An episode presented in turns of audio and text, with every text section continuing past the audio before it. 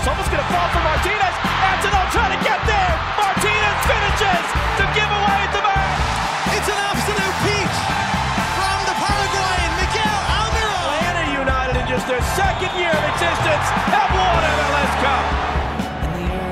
Ojo con la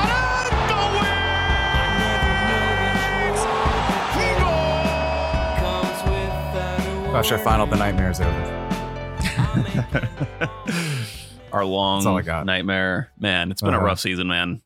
It's been a rough couple I, uh, seasons. It's been a rough few seasons here now. it's been three seasons of it. this is it? my this is my sassy voice. Like I'm fed up Uh. with all this. Man, You should be. You should be. damn right. Atlanta United eliminated from the playoffs. I'm Jay Sam Jones, by the way, from thestriker.com and MLS. Joe Patrick, 19.9 the game. Jersey Soccer is over there. And yeah, it's unacceptable. There, there's no like sugar coating framing of it in the broader sense, right? It is unacceptable for Atlanta United with all its resources and all its support and everything that it has working for it to miss the playoffs under really any circumstances ever, ever, ever. Yeah, I mean, it's not like it's a it's not a terribly high bar to get into the playoffs in MLS. Uh, I totally understand. I totally understand the problems that the injuries this year have caused to some key players, but there's a difference in that preventing you from like winning MLS Cup versus just making the playoffs. I mean, that was still an Mhm. attainable goal for this team, and they had opportunities, and it just it just never happened. I keep going back to that Columbus game where there was just like no sense of urgency after they lost to a decimated Columbus team right before an international break. I think at the end of May, and Mhm. um, it just seems like that was a constant malaise that was like on the uh, you know just hung around the team forever this season. There was just never that sense of urgency. It seemed like. Yeah, no, I, I think you're entirely right. And just looking at the teams that are still alive in the playoff race and comparing it to Atlanta United and their situation, and you go, wait a second. Yeah. Why is Atlanta United the team on the, the wrong end of this when you have Inter Miami who literally is can't afford the same players because they're sanctioned, right? who, who remade their entire roster this offseason. Oh, we came into the year thinking, oh, Inter Miami's doing an expansion year again, yeah. you know? And then a literal expansion team in We're- Charlotte We're- we're- is still alive, and you're not. And a terrible Orlando team is still alive who had plenty of people who had Daryl Dike, Nani, and Chris Mueller go out in one year. They're going to make the playoffs. And a Columbus team that surrendered more points from winning positions than any other team in the league is still alive in the playoff race. FC Cincinnati. FC Cincinnati, Joe Patrick. Remember when they used to be like a joke, like like oh, like that's an easy win, you know, like da da, Mhm. and not anymore. Atlanta United is basically like finished below team, like a, a team in Miami that is cannot go to a bowl game. Like they, they can't go to a bowl game this year, and you were predicted to finish way above them, and you end up finishing the season below them in the standings. I mean, we said at the beginning of the year, if they don't, I remember we said, I think if they don't finish in a home playoff spot, something's gone wrong. yeah, right. and now yeah. we're here. And now we're here. Yeah, You know? yeah. So it's unacceptable. We just have to kind of say that right off the top. There should be consequences of some kind. I think there there should have been consequences before this, in the sense of honestly, can, we be blunt about it? I guess Yeah. I, I might be blunt here. You know, It- most general managers in Carlos Bocanegra's position, most technical directors, whatever you want to call them, sporting director, would have been fired by now yeah. most people in the scouting department would have been fired by now. You know, and we have questions about this later in the show, but it's odd that there just uh, haven't been consequences of any any kind for this, right? Mhm. And we we talk about the need for consistency in some aspects of the team, et cetera, et cetera, but it should never have gotten to this point. It just shouldn't have. It was all avoidable. And I think we know that at this point. I think someone asked in the Discord, where's all the like fallout from this last game and, and all this kind of stuff? And I was like, well, we've been doing that for three years now. Yeah, yeah. you know, the fallout has been happening. We've been consistently falling out for the Right. better part of three years now. It's Saturday wasn't so much of a, a fallout as it was a, a relief that we didn't have to keep pretending that this was a playoff caliber team. No doubt, no doubt. I mean, there was so I've been open, and I think you have too, Sam. But like, I've always been open about, you know, I cover this team, but I still want them to win. Like I, I, I root for the, I root for this team to win. I want to watch them be successful and win games. Um, there have been a couple times where I have kind of not rooted for them to win, and I won't say that this game was one of them, but one of them. It, it it's fam- a familiar feeling to one of the times I can vividly remember feeling like don't really want this team win, which was on decision day in 2020 where they were one of the worst teams in MLS. Somehow they still had a chance to go to the playoffs if they had gotten a result against the Columbus Crew on decision day that year. And I think they may have needed a result to go their way or something, but they didn't deserve it, you know? And that's Mm. just like this team is. They've not really looked like a playoff team at any point this season, maybe except for like you know the first five games of the year or something uh, before some of the injuries happened. But it's just been it's just been rough, and unfortunately, I mean- this is they're going to finish exactly where their performances have you know deserve. Mhm. I mean, those first five games, they still got waxed by Colorado in the second game. I'll never forget that. I think Yeah. that was the No Ozzy Alonso in that there. game though, which was interesting. I, I just noticed that Yeah. you know because we've been talking about how important Ozzy Alonso was and the fact that they won like what three of their first five, and I think drew one, and Mm-hmm. lost one to that one to Colorado, and funnily enough, Ozzy Alonso didn't even play in that game. So right. of, of the games that Yeah. Ozzy Alonso played in, they were very good, which is how crazy. crazy. is it that we can look back at that and like it feels like such a distant thing that Ozzy Alonso had heart issues at the Yeah. beginning of the year, Yeah, right? That seemed like that was going to be the biggest disaster of the season, right? And it Yeah. turned out he was fine, and everything got worse from there somehow. You know, It- Yeah. it's it's been a wild one, man. If we compiled everything that's gone wrong this year, it would be an extensive, extensive list. And I know Atlanta United has a list as well. Gonzalo Pineda told me that he has a list that they keep as a staff of all the things that have gone wrong externally and internally at Atlanta United. interesting. I would be fascinated to see what they consider to be worthy of that list. I want to see this list. Yeah, Right, exactly. Because their list is probably longer than ours. right. I'm Yeah. sure. Yeah, I mean, So, like like Gonzalo Pineda says, they have a lot more information. They see a lot more, so they have you know different and more informed insights into what has potentially gone wrong for them. So mhm. As long as it's not like the uh, envelopes thing, where like Gonzalo Pineda made envelopes as to who was going to disappoint them. Uh-huh. Uh, well, there was a bit of breaking news this week as Atlanta United took on New England. We'll get to it right now in business time.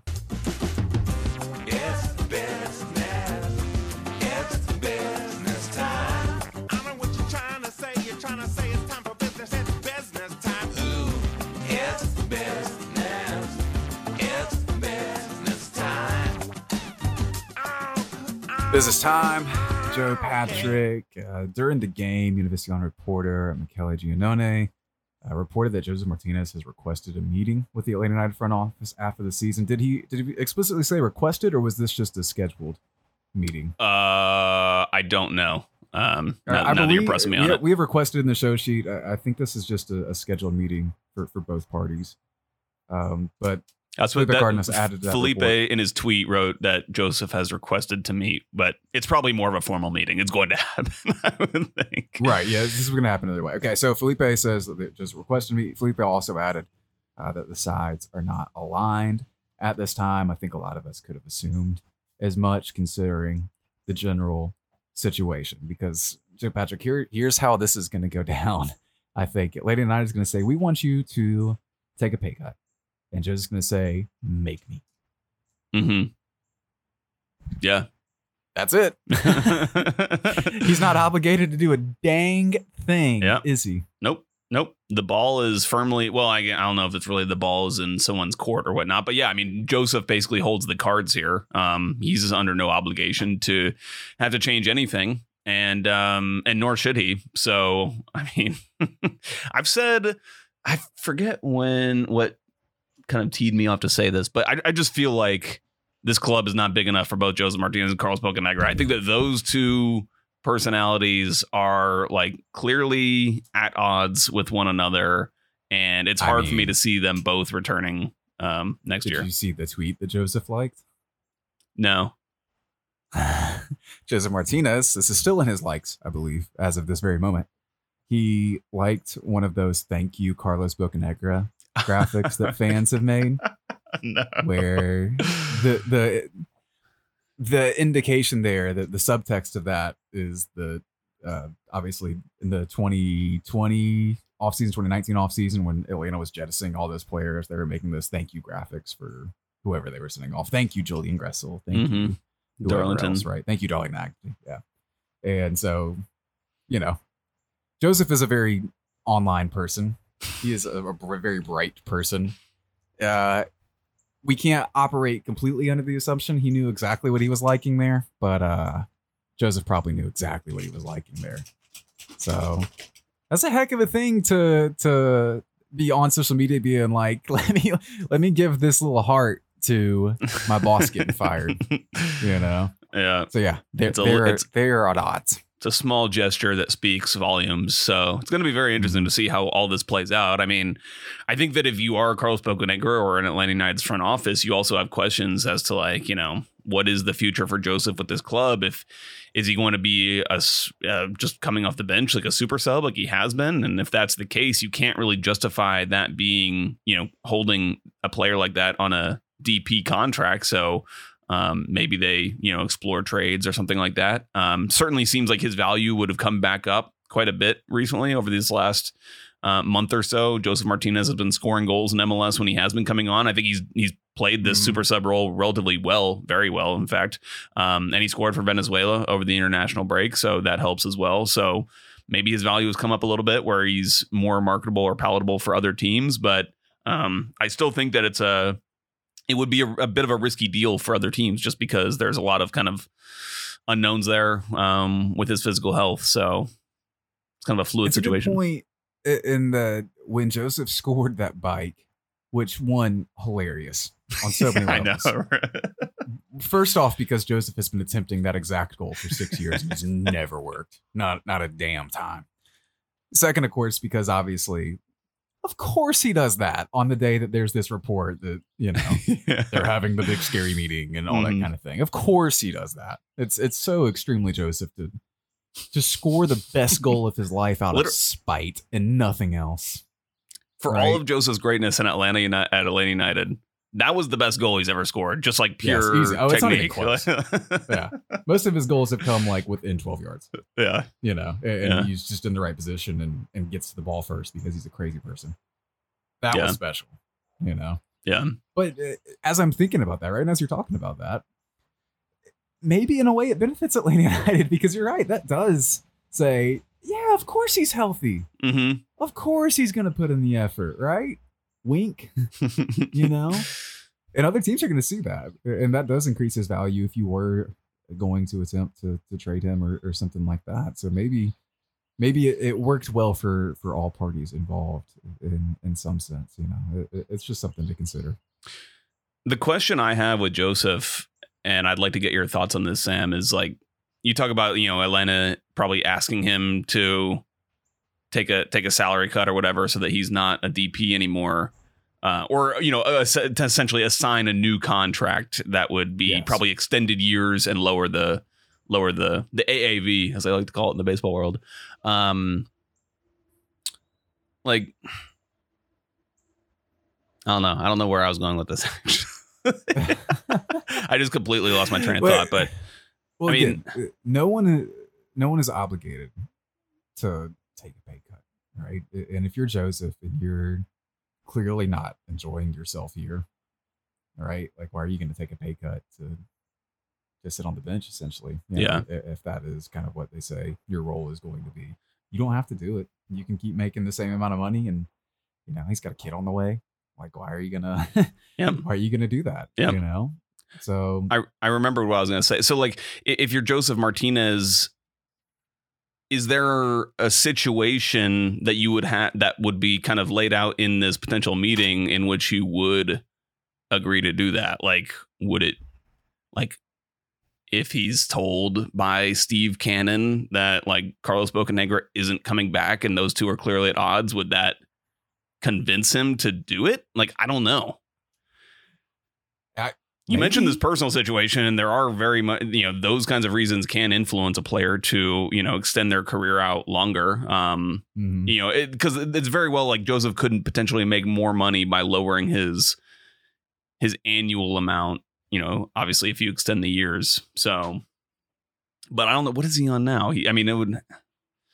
Let me look this up because I have it pulled up. I mean, any quick. any kind of one-time buyout would be pretty pretty extensive. Something like what three million? Mm, yeah, he's on to extent. he's on 4.1 million this year. Yeah. So if you bumped put him down to 1.5 and extended him out, you would still probably need to extend him pretty far out to actually exceed his potential earnings cuz even if he could run this DP contract out and he'll still probably get a pretty hefty contract with somebody else afterwards if he wants it like as a free agent, you know, if it ever would Yeah, have gotten to that point.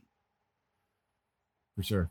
So I don't know what's gonna happen. It's a mess, right? And it all kind of sucks because it wasn't the wrong choice to bank on Josef getting back to, to full strength.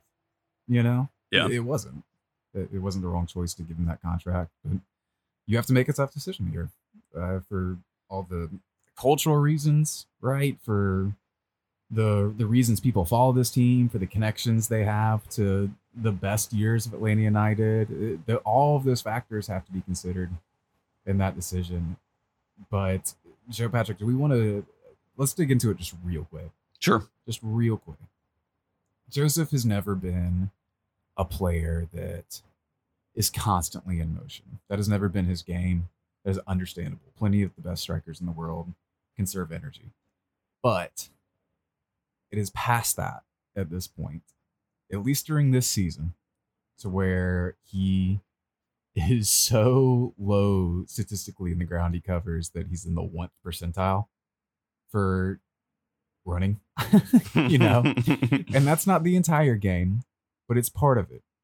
So if your striker is is such a defensive liability and becomes a liability in attack because he simply won't move off the ball, then even if he is coming in against tired legs and teams that are, are wearing down and he's able to, to find chances in that manner, it does not mean he is worth a DP spot. It does not mean he should be your starter that is where I'm at with this. And I understand that people see those goals and say, oh, well, he's clearly healthy.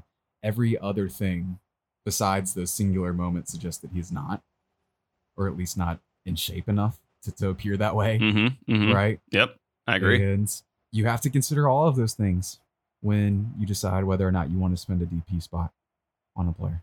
Yeah, uh, and and Atlanta's team is kind of centered around this idea of like having young players who are energetic, who are going to press, and they haven't done that. And part of it is because actually one of the players that is core to making that kind of system work is the striker, because the striker is the one who is Mhm. starting the press, and nothing else really works if um, the striker is not kind of covering the territory defensively that is required um, in a kind of high block system like I think Gonzalo Pineda would ideally like to run. So I do, yeah, I totally agree that it's it's a it's a problem. Um, and it's kind of I mean, you can go ahead. well, I was just I was just wrapping up. I was just saying it's, it's a problem and it's one that is very core. Like it's like insurmountable if it's not functioning correctly. Exactly. Uh, you can look around the league at some of the other top strikers, right? And a lot of them are putting in that defensive work rate. Tati Castellanos was outstanding defensively before moving on. Uh, Julian Carranza and Dakota for Philadelphia have kind of remade that team. Uh, LAFC Exactly. wants to move on from Chicho Arango, who scored 15, 16 goals this season, simply because he doesn't offer as much defensively. Mhm. Now, I think they may be over overvaluing valuing that just a little bit for how good Arango has been, but I mean these are these are common themes throughout MLS, throughout soccer, and uh, I get it. I I don't want to act like I don't get it from people, right? When you see Josef do the things he's doing and, and scoring late and everything like that, Yeah. But you just aren't going to get 90 minutes out of him at this point. Not right now. Now, is there a world where Josef Martinez works himself back into shape and like shows up to spring training next year in the best shape of his life in a classic baseball move, right? And everyone's writing glowing articles about it and everything like that. Maybe, maybe, you know, and that would resolve itself nicely. But I don't think you can assume that at this point. I just don't think you can. Yeah, and I would I would highly doubt that something like that happens and the reason why is because when you talk to Josef, he talks about he almost like talks about himself being like a prior version of himself before the injuries Mhm. and like who he is now and it's almost like he he accepts who he is now as a player who is just kind of like you know broken to an extent. Like like his body just does not function the way that it used to. And he might be right about that. He probably is. Like he knows his body better than anybody else. And he probably realizes that um you know his knee will just never be the same. But um that's what doesn't really inspire any hope in me that he will ever be the a, a guy who's going to be able to play 90 minutes and and kind of you know frankly be the guy that we've been talking about a guy that can help you in the press and be this kind of energetic striker that this team so desperately needs right now Right. Exactly. It, I, I think just the biggest point that I keep coming kind of kind of coming back to is just the fact that like everyone's mad about him not starting because he keeps scoring, but have you considered that he's scoring because he's not starting? yeah Like that's that's just what I keep coming back to. You know, It- he's being put in the best possible position for him right now. yeah and that's what it's like he's succeeding in this role that he has he's he, mm-hmm. it's probably the ideal role for him to be perfectly honest at this point in his career Yeah. but is that ju- does that justify the expense of you know rostering him as he is as a designated player obviously the answer to that is no so that's the conundrum right there Yeah.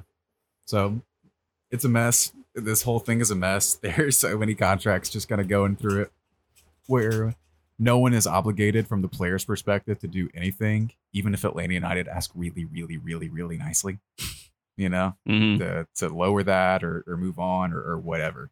Right. So you have to get creative in the ways that you're gonna gonna solve these problems in the off season. And it's a lot to deal with. Also a lot to deal with Joe Patrick, the Sports Prime Game Time theme song, which is starting now. Sports Prime Game Time, Sports Prime Game Time, Sports Prime Game Time, Sports Prime Game Time, Sports Prime Game Time, Sports Prime Game Time, Joe DiMaggio. Sports Prime Game Time, Sports Prime Game Time, Sports Prime Game Time, Sports Prime Game Time, Sports Prime Game Time, Sports Prime Game Time, Joe DiMaggio. Sports Prime Game Time. It's the Sports Prime Game Time, cause it's Sports Prime Game Time. Sports Prime, Sports Prime Game Time. It's the Sports Prime Game Time, Sports Prime Game Time. All right, Sports Prime Game Time.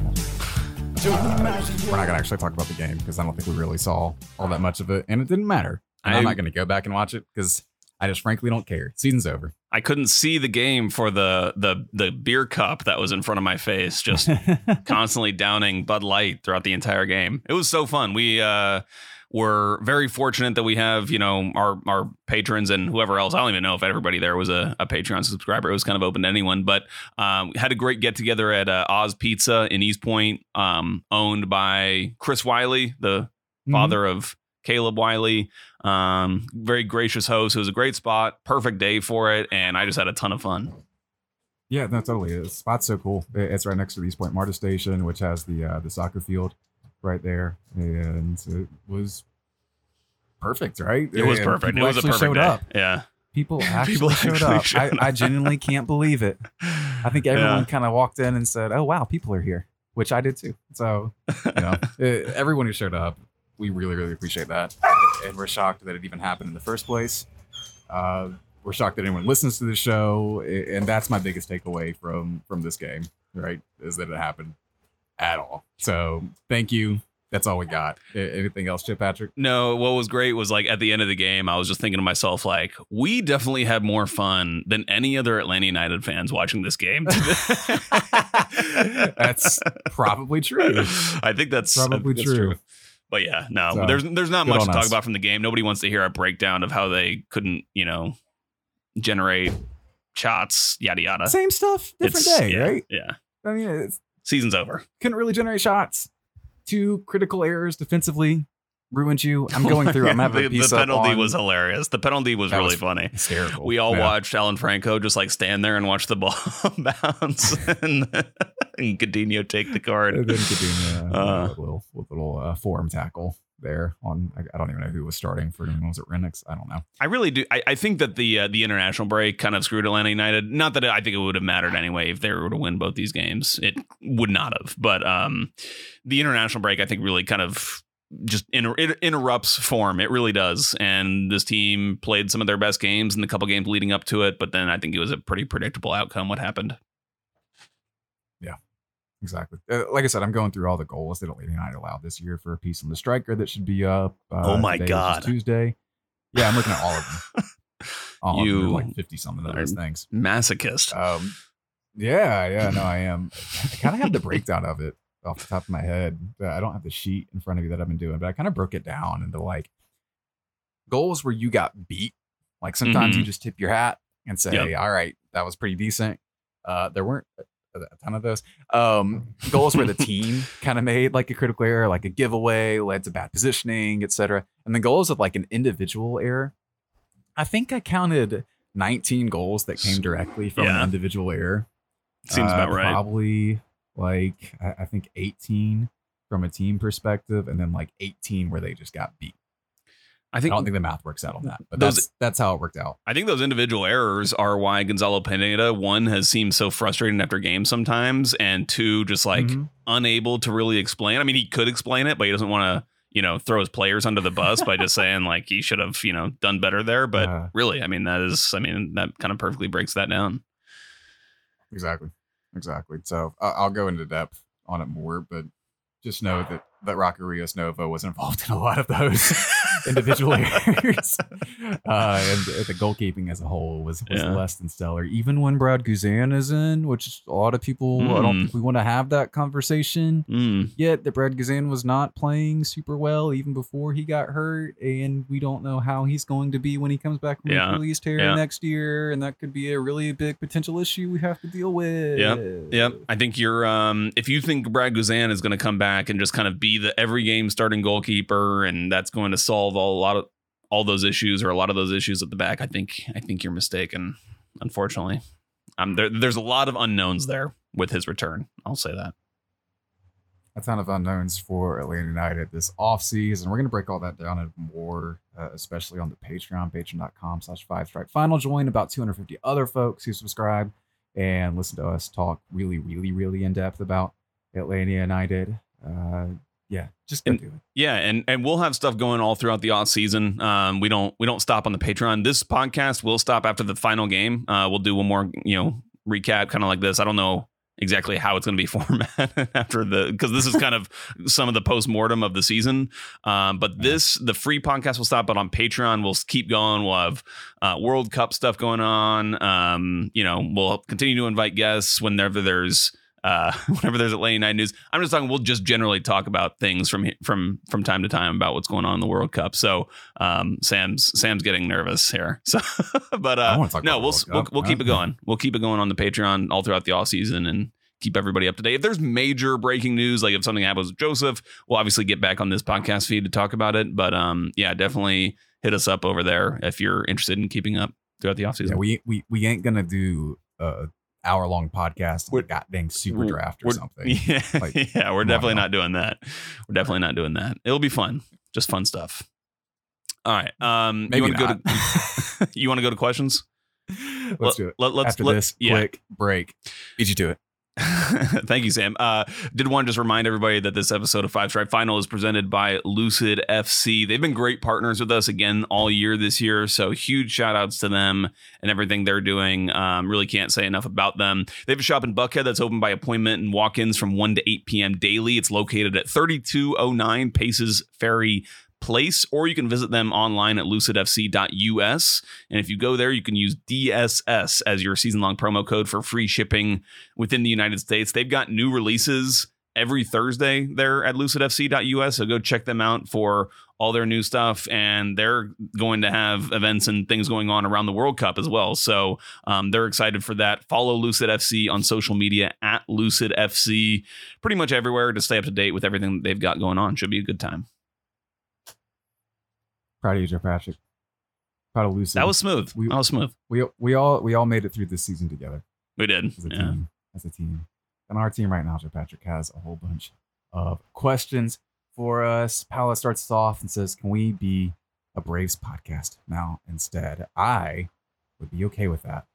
We should do we should do an episode of just like a Patreon episode of just non Atlanta United, other Atlanta United sports. We could just do oh a, hell yeah, let's do it. do a break. We I could did do a a panic podcast. episode for the uh for the national championship. I was like, I Yeah, that's right. this. I was so nervous. that was hilarious. So I just did like 30 minutes of, of deep analysis on Georgia, Alabama. So we might do that. It That's a ended good, up working out for me. it's a good idea, Paula. I appreciate it. Yep. Uh, Jake Plunkett says, now that this thing is finally dead, how much faith do you have in Pineda going forward?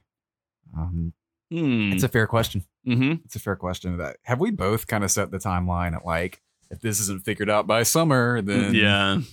probably think about moving on. But as far as faith goes, I I'm team blame the the general manager rather than team blame the coach on most things. You know, Mhm. and I think Gonzalo would admit that this year has been a learning experience. And I think you're kind of investing in those learning experiences paying off for a young coach. Um, do I have a ton of faith in that? Maybe not, but I think I have an understanding that if it does pay off, it will pay off in a big way. Mm, yeah, I like that. I- uh, Jim Curtin was on with uh, Paul Tenorio on uh, a podcast they've got going on over there at the Athletic, and I just saw the clip they posted on social media.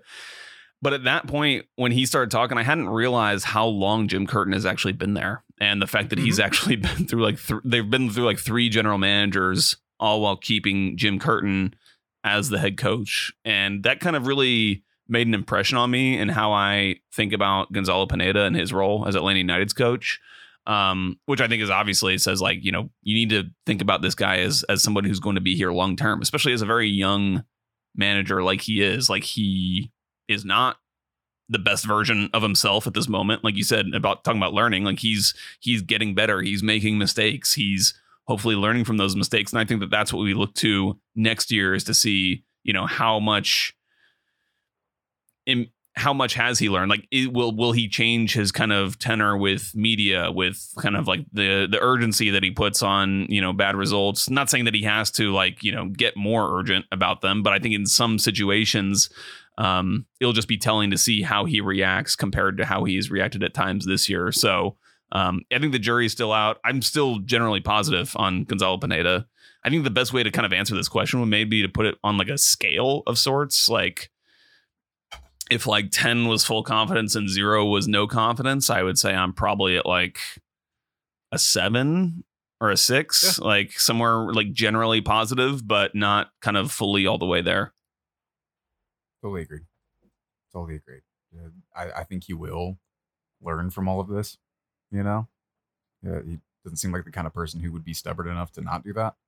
So, yeah, I- I think, I think it can and it probably will pay off long term for Atlanta United and the team as a whole, as long as they get this offseason right. You know, hmm there's a world where none of the spots get fixed. Yeah. I guess to more succinctly wrap up what I was saying is like Gonzalo Pineda is the kind of coach that you want to keep around longer. He's not the kind of coach where you're trying to bring him in to like win you a championship. You know, like he's not like a a Frank DeBoer or a you know a Gabriel Heinze who like you're coming in for a very specific short term objective. Like Gonzalo Pineda is the kind of guy who you ideally want to be manning the ship for a long time.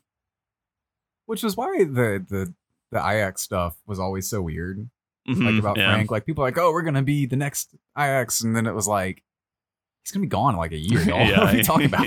yeah, yeah.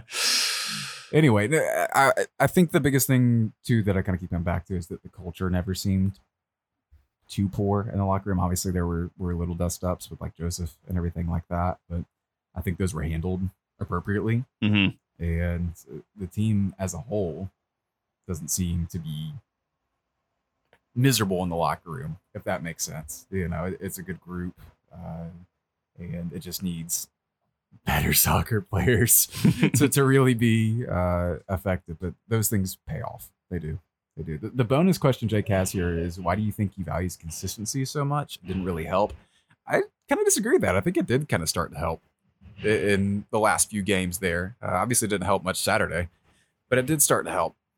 And we're talking about a guy who comes from the Brian Schmetzer school of doing things and has been heavily influenced by Brian Schmetzer. And that has been a pretty central tenet of Seattle uh, for the entirety of Schmetzer's tenure, right? Uh, it's interesting to, to kind of look at the parallels between the seasons with Schmetzer and Pineda this year and see that a few critical injuries kind of derailed things for both sides, you know, in ways that eventually ended up not being salvageable. But obviously, we know the success that Seattle has had, and a lot of that has been predicated on a pretty straightforward and simple approach from Brian Schmetzer, which is get the best players you have on the team in their best positions and let them find a steadiness, find Yeah. a, a chemistry. And that takes time and consistency. I mean, every every good coach has a consistent lineup that they tend to use. Like Tata Martino only used like 13 players ever. He, he he hated and one of having them, to for use some like other. For some godforsaken reason, was Kevin Kratz. I'm kidding. That's that was that was harsh on Kevin, who was No. legitimately good when he Yeah. came into those roles. we should but we should try to um, get him on. By the way, we'll just delete that part. Yeah, let, don't let him hear he's that an academy part, coach right yeah, now. Yeah, I yeah. don't know if y'all knew that. Yeah. Um, but yeah, I mean, like all good coaches, like my favorite team, Tottenham, your favorite team, Liverpool, I'm sure has like Yep. lineups that they go back to for, you know, um, when they really need to get results. So that's not anything new. It's just, again, unfortunately, like injuries really kind of prevented him from using those lineups. So uh, I I don't think it's a, I don't think it's kind of like a, a fallacy that um, consistency does help. There was just one point in the season where he like he used the consistency um, excuse, I guess, uh, for like not starting Thiago Almada uh, when they went to LA to play the Galaxy, which uh, that just still doesn't make sense to me. But I know you. I know you don't believe me, but I legitimately think he's telling the truth there. That's wild. I thi- That's wild. I mean, he was again. He was wrong, but I think he was telling the truth. Yeah, yeah, yeah. Okay, I agree. I, I, I can agree with you there. But um, so I guess I should say like sometimes I guess the consistency thing can go to an extent where I think it goes overboard. But in general, I agree with him there. Agreed. Agreed. Chris F says, would it be possible to re-sign the guys that currently being overpaid, longer contracts that pay less per year to make them more tradable? Or is this overly optimistic? It- again, uh, I think we can go back to the Josef thing that like this is a two-sided deal, right? Mm-hmm. Like you have to have everyone involved, and that includes the players who have to agree to these things, and they have no obligation to do it, none. So I think that is probably over overly optimistic. Yes. Yeah, agree and i think that also just quickly i think if you are doing that it's not with an intention to trade that player i don't even Right. know if that would be legal Yeah, that might be don't- I don't frowned know, upon. Honestly, the Yeah. CBA may may say, "Hey, let's not do that." yeah so So, yeah, isn't that fun? Isn't that fun? We're gonna have a big like That's what I feel. roster breakdown show on the Patreon where we go, "Uh oh, yeah we need to like yeah create an excel sheet one more year on his really contract." to- and- yeah, exactly. and is making 500k a year. Okay. Uh, let's see. Uh, I don't even know how to say that name. We'll call him Badcom. Says, how many goals will Josef score for Orlando next year? He won't go to Orlando, y'all. They they won't be that dumb. But he might go somewhere else in MLS. It's entirely possible. if he does go anywhere else he's definitely going to score against atlanta whenever they play like um i would Exactly. i would bet on that exactly, exactly. But what? Let's reframe that. What is the ceiling for Josef at this point? Is it 15 goals? Yeah, that's, like that's that? the that's the exact number actually that just popped into my head. 15 goals. Um, I think wherever he goes, like again, the the issues that we said that uh, Atlanta United would have with you know rostering a player like him, I think other teams would have. So I think that he would go to a team where, um, he probably would not be like a, a starter every game or a starter that goes 90 minutes, but I think he still would be able to collect 15 goals or so over the course of a season. I keep kind of coming back to the fact that it's like kind of weird, but Atlanta United has got a decent amount of production out of striker this year. I mean, between Dom, Cisneros, and Josef, you end up with like 20 something goals. Dom has been pretty efficient with his goal Exactly, scoring, Exactly. So, and Josef too, actually. that has been lacking. Right. Yeah. To make this a more cohesive unit. And, and that's why we keep saying that we have three really solid backup strikers right now. So, uh, Cursive Kid says, "Do you trust this front office to get rid of Josef and adequately replace replace him? Adequate being around 15 plus goals. Uh, We kind of get asked about trusting the front office about these things, and frankly, for me, the answer is is no.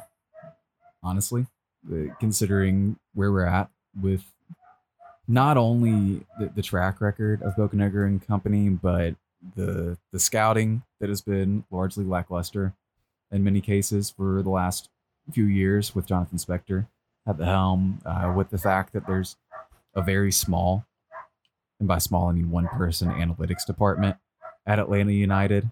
Um, it- the infrastructure doesn't seem to be set up in a way for us to feel like they're going to hit on nearly every signing the way a team with their resources probably should.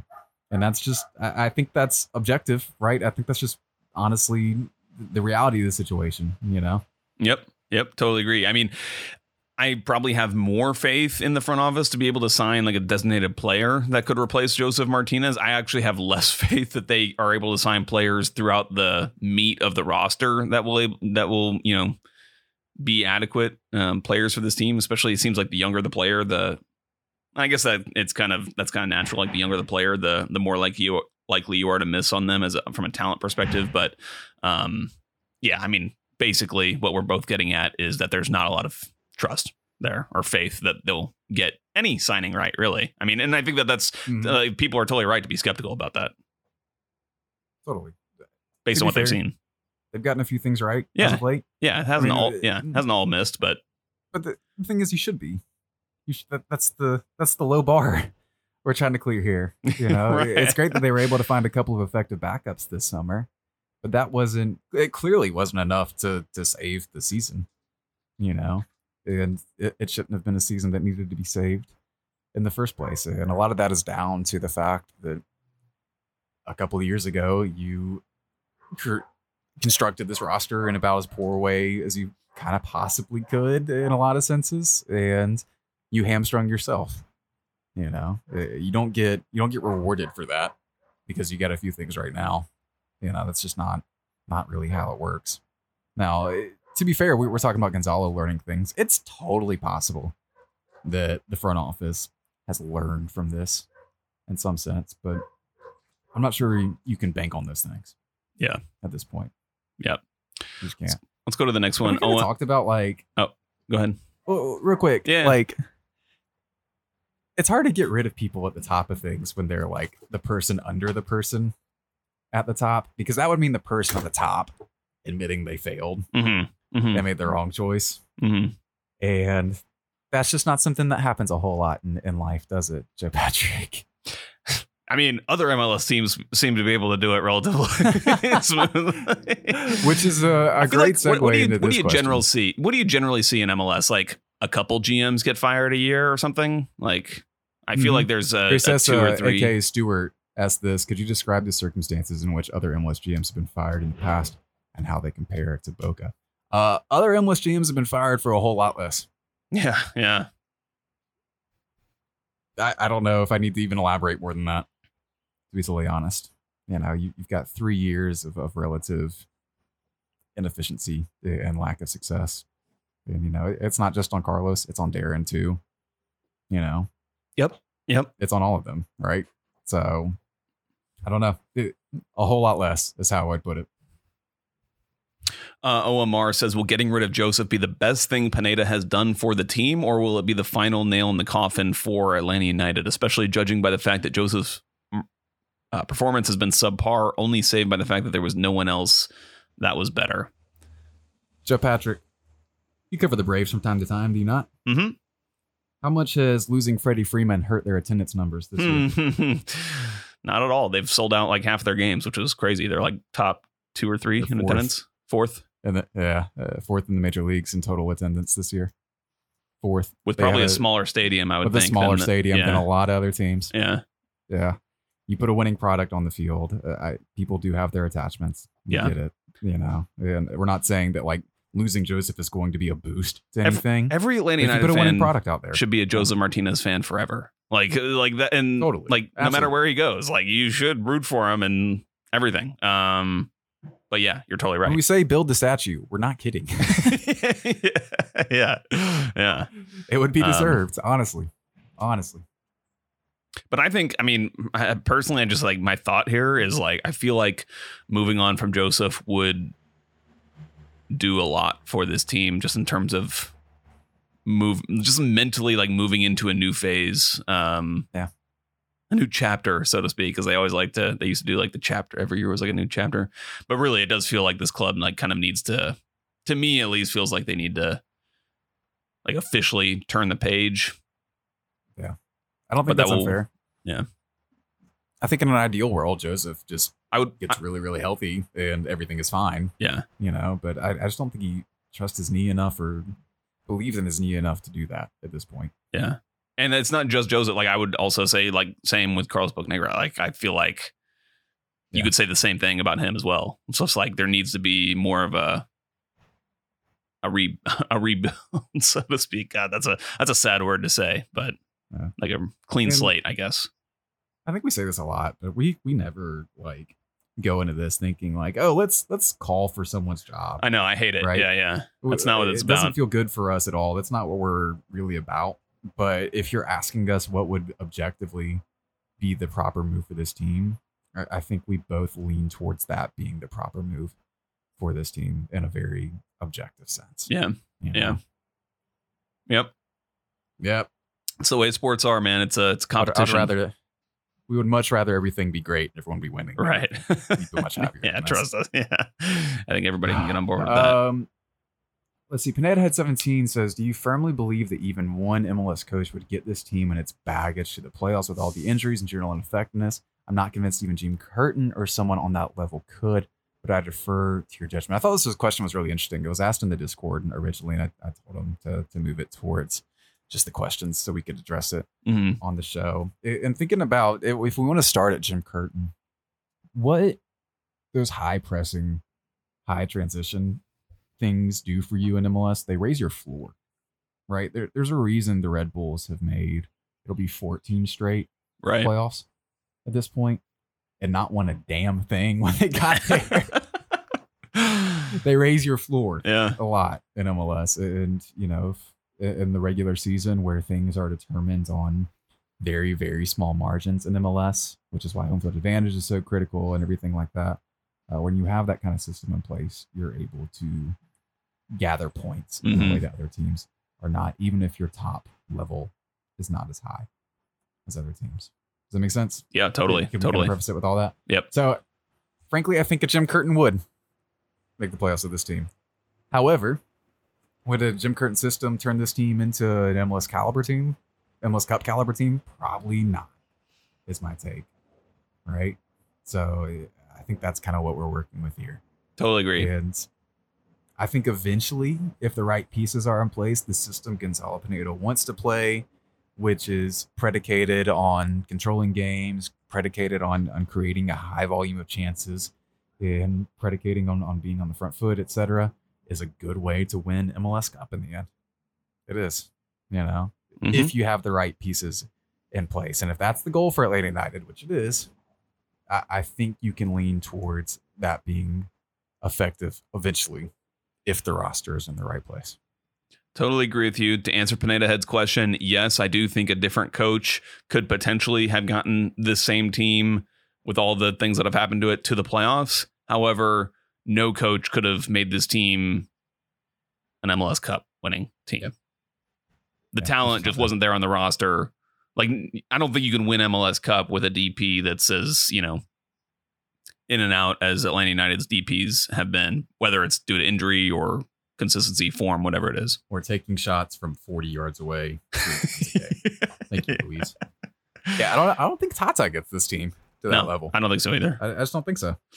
You know. hmm Kurt says, "Do you think in trying to fix the on-field product that Atlanta United risk further hurting the cultural product, or to be extremely specific, would getting rid of Joseph be deadly to a franchise that hasn't proven they can find one in-house or on the market?" I think we kind of already addressed that, but this team does need more heroes in a lot of senses. You know, I've kind of noticed like the the social team kind of gravitating towards Gutman a little more as of Mhm. late. hmm definitely. And it's totally deserved. Yeah. You know? Yeah. And you, you need more of those guys. You need more of those guys to, to really connect with the team. one of the things they have to do is they can't it can't just be a social media phenomenon where like the like you know it's just like social media hype. Like Hmm.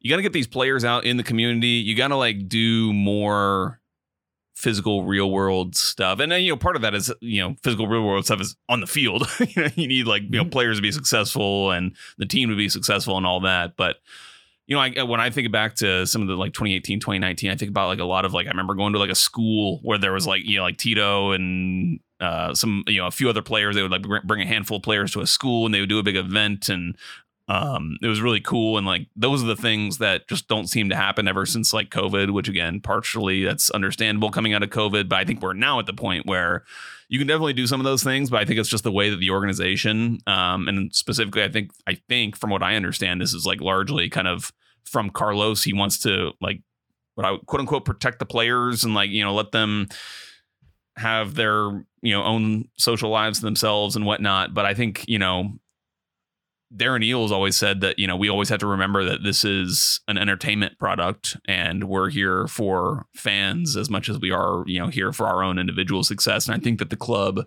would really benefit by by doing some more of that kind of thing. Exactly. And of course, it doesn't help that, like, like you said, there's there's not that many Tito's on this team. Like, I saw a picture of like it's like Josef and Marcy and Rossetto uh, out on the town the other day. I was kind of like, do you think anyone actually like bothers them? Yeah, Like, do you think anyone like bothers like Matheus Rossetto when he's out in the wild? like, just doesn't just doesn't resonate in the same way. hmm You know, yeah. just doesn't resonate. All right, let's see. Uh Chad says, "What is the most ideal solution for Josef next season with a year left on his contract?" The ideal thing, like I said, is he becomes healthy and is a 15 to 20 goal contributor who contributes in more ways than just scoring off the bench. But other than that, I don't think you're going to get there. That's pretty ideal, isn't it? So I th- I actually think the most ideal thing is to be able to trade him away for a substan- for like a nice chunk of allocation money that Yeah. would also free up your DP spot. Like I think that would be for me that would be the most ideal solution. Then you could because then you can replace him with like a younger player again, kind of with more of a long term focus with um, his replacement. I just straight up don't know which team in MLS is going to to bite I know. I agree. I don't. I don't see know? that as being very likely like to happen. even a, even a team that does goofy stuff like Colorado, who traded for Gyasi Zardes or Gyasi Zardes this year, like they have Gyasi Zar- Zardes now, and Diego Rubio, who are doing just fine, Yeah. right? So you can't convince them that they're like, oh, you really need this DP striker to pacify your fans because you don't have any DPs. You know, maybe like an RSL could be something like that, but. Can you imagine Josef drinking like two percent ABV beers in Salt Lake?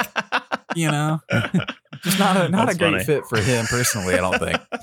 Uh, you know, it, I wonder. it's tough. It's gonna mean, be really tough. I wonder if maybe that's one of the like if Josef would be willing to extend his contract at a lower rate because he doesn't because he doesn't want to move ideally like he would like to stay Yeah. he would genuinely like to stay here maybe i don't know It's possible.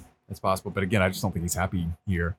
Not the yeah not not with the people yeah not with the Yeah.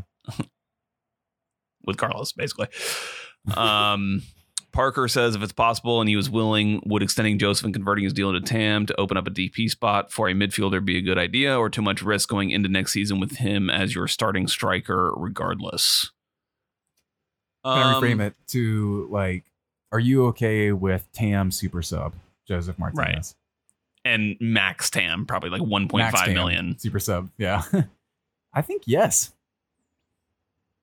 I think you. May, I think you may disagree with that, but I, I- I think yes. No, I think in the I- sense that like you do have that cultural resonance still with him, and I think Yeah. he can't. He's clearly can be a contributor off the bench, Yeah. and in, in situations where he needs to spot start. Yeah. you know. In contrast with the last question, it's not my ideal solution, but I think it is one. It's one that I would be.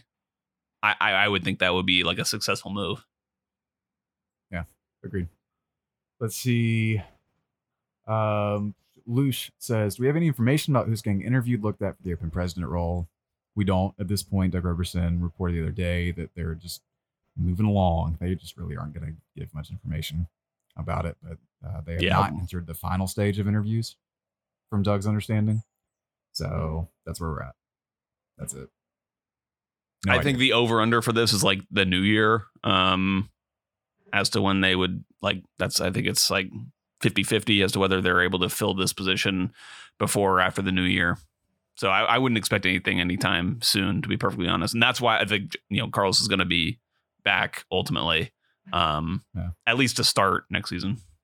Well, frankly, we have a question. Um, Jacob says, I don't know if I'm too late. When do you think we'll start seeing roster moves made? I have the calendar pulled up on that. It's essentially two days after MLS Cup when the roster moves have to be made. That's November 7th. Yeah. Uh, to uh, trade window opens. And then on the 14th, that's the club deadline to submit benefit offers and the club deadline to exercise options on players. So in a perfect world, you have that president in by MLS Cup, right? So they can go ahead and start planning for for some of those moves and everything like that, along with Carlos. But I yeah, I think you're right. I don't I don't really see it happening Yeah, at this point. yeah, that would be ideal if they were able to do that. But I, I yeah, like you said, don't Uh, see it happening. yeah. Kyle Cram says, "Can we have Josef and Moreno back next year? Marcy can be the eight, right? Uh, I, I No. hard disagree there.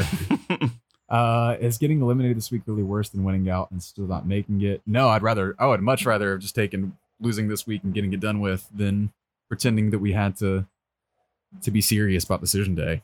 You know, yeah. Uh, go to the press box on on Sunday. Give me some food. Give me some ice cream for the last time this year. soak it all in, man. Soak it all in. I'm actually not, I'm not actually not even going to be there, uh, which I thought I just oh, Joe's just, not even going to be there. just so- realized just realized like a couple days ago I'm not going to be able to be there, which is sad. But yeah, I've got to. what do you think attendance is going to be like Sunday? It's a good question. Probably pretty light, I would think. I mean, like Yeah. that's what your natural logic would tell you, but you never know. United I fans mean, surprise me all the time. Legitimate chance the Braves have a playoff game that day. oh yeah, if that's the case. Uh, yeah, Falcons are probably playing. Yes, I think so. it's a Sunday. Yeah, Yeah. yeah, they're playing at the same Mhm. time. Yeah, that's yeah, oh well, there we go. I think there's our answer. Right there. yeah. Could be rough. There's our answer. Let's see.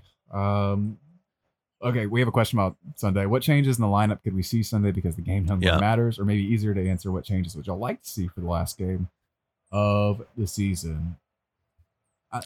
Do we do like a like a going away thing for Josef? Like, do you sub him off at like a certain point and let him walk off the field and, and clap everybody and all that kind of thing? I think that's probably a thing, right? Yeah, I, it seems to me like I feel like he should start and get that Mm-hmm. ovation at the end, um, just because you never know. And I think the fans kind of deserve to see him start. It's great because we can now talk about this game. Like the result, like literally nothing matters in this game. Like we can't even play spoiler. Like Yeah. there's just like nothing. It's Mhm. a totally dead rubber game. It's basically a friendly. Um, so Mhm. yeah, and I would like to. s- Jackson Conway, get him in there.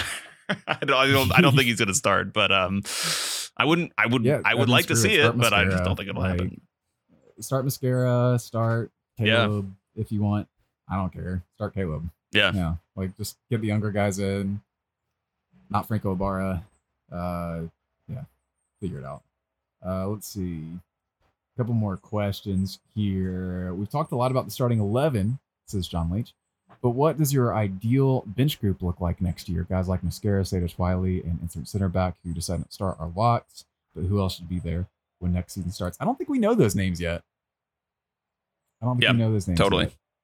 I think Sejdic should be back. He's very much a Pineda guy, good, solid midfielder. Mosquera, I expect. Well, he will be back. I don't think he's going to be uh, a U twenty two player. I think that Atlanta United will be able to transition him off of that designation and be able to sign another U twenty two player because he's not expensive. Like he's very much affordable. Um, Yeah, my biggest question though is, do they have the allocation money? Or do they have any allocation money? Who knows? yeah, who know? Yeah, we don't Who know. knows? We don't know. Um, But they can do it. I, I've confirmed that after discussions with with Tom. okay. Okay. Okay.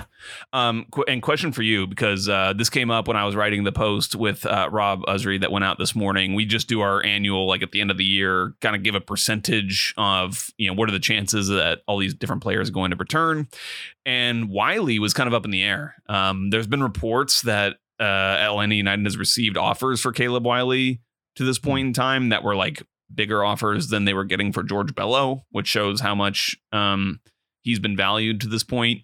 I was looking through MLS's rules, and if you like, you know, you can basically add up to 1.1 million in allocation money for a transfer that goes out to your salary budget, uh, which is increased from several years ago. The cap used to be like 650 or something. Correct me if I'm wrong, but I think the rules are different in some sense for homegrowns. I think you get to, to keep all that fee. Okay.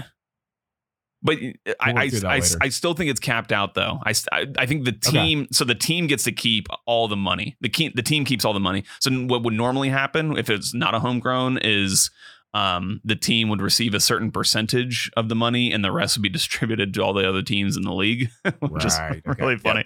Um, but as as far as increasing the salary budget, it's capped at uh, 1.1 from what I understand. So Okay. that is, I mean, that would it. So back to Wiley. I don't want to see him leave because I really like him. Homegrown, easy to root for. Everything about Caleb Wiley that we know. 1.1 million would be a lot of allocation money. And, and here's the problem with Caleb next year. Andrew Gutman is Gutman. healthy, exactly. Yep. where do you play Caleb? Are is is is Caleb Wiley going to play as many games next year with Andrew? If if Andrew Gutman is you know playing 90 percent plus of games, if he doesn't have an injury, are you playing Caleb as a winger? Are you doing the Gutman left center back thing? not, right? That seems to me to be like a makeshift thing that worked, but it's not ideally what you want. Andrew Gutman is Mhm. best as a pure left back. Um, Yeah. I don't know. It's a tricky situation. I don't have the answer for this. I'm just kind of throwing out these kinds of issues that surround Wiley. Completely fair. I think if you get the right offer, probably gone, right? And which would be great for him. He's going to do well. Yeah. He's going to do well. Let's see. Eli Cash says, uh, "Oh, this is done. Everybody knows Carlos Bocanegra scuttled the championship roster and began to slowly drag us into a hellish malaise. But this question presupposes the theory: maybe he didn't. It's a good theory. It's a good theory. I think that's a Royal Tenenbaums bit. Anyway, let's see. We have we have like a couple of like existential questions. Eli Cash says, "Is it okay if I'm doubting Gottfried Leibniz's thesis that we are living in the best possible world that God could create?" I think it's fair to question that. Uh, Manifact says, "Why are we here? Just to suffer?" And it's not necessarily about suffering. It's just being about having the the free will to to exercise the fact that you have been given a gift of an opportunity to connect with your fellow human in a way that is untampered with and allowed to create genuine love and connections with people. So it is not necessarily the suffering that is the point, it is the freedom to suffer that is the point. Man of fact. Uh, Patrick, anything you want to add to that? Uh, nope. I think that said it all. Um, God, y'all, y'all got bleak. um, just looking through some other questions uh, from Twitter. Sanford, who should we root for in the playoffs? Cincy, Nashville, Sam. You probably have the best uh, guidance for us Cincy, here. right? Like one since he's got to make it on Sunday. They've kind of Yeah. backed themselves into a corner by losing to Chicago of all teams. Who's the I most likable Cincy. team in uh, Cincy?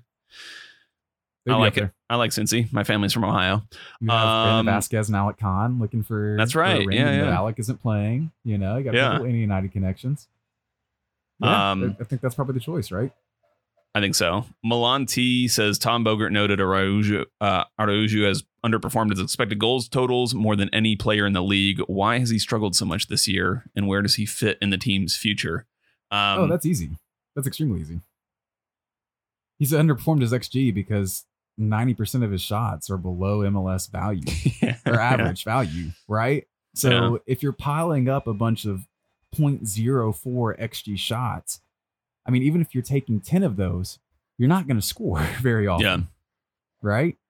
It, it's extremely easy to understand why he's under underperforming his XG be, simply because he's terrible in his shot selection right now.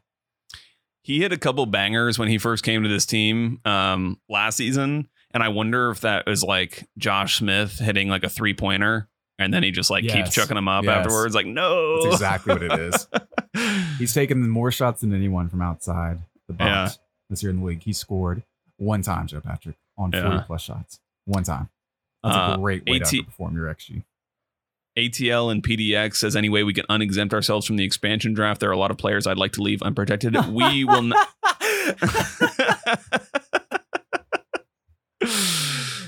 Uh, if only. God. See, this is why we uh, this is why we were so mad about the Anton Walkes thing, y'all. We were this was foresight as well.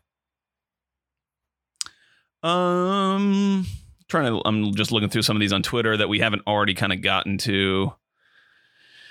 Yeah, I think we can just leave it there. I'll answer some more of these on Twitter if uh if we need to get to them. But man, what a season! We might do like a full autopsy show, either on this main feed or on the Patreon, patreon.com slash five stripe final. Go check that out. Go check out South Soccer, of course. Go check out the striker.com. Your subscriptions, as we've kind of gotten started this year, are greatly, greatly appreciated. Go check out the daily kickoff, my daily newsletter for MLS Soccer.com. It's on the website now. It's pretty cool. You can also sign up for it to come into your inbox each morning. And yeah, Joe Patrick, anything else you would like to plug before we get out of here? No, that's it. I mean, yeah, nine two nine the game. Yeah, Dirty South Soccer. Check it out. Check it out, guys. Check it out. All right. One last time. Maybe. I don't know. What's that? One last So time. Let's sad. out of here. Bye, y'all.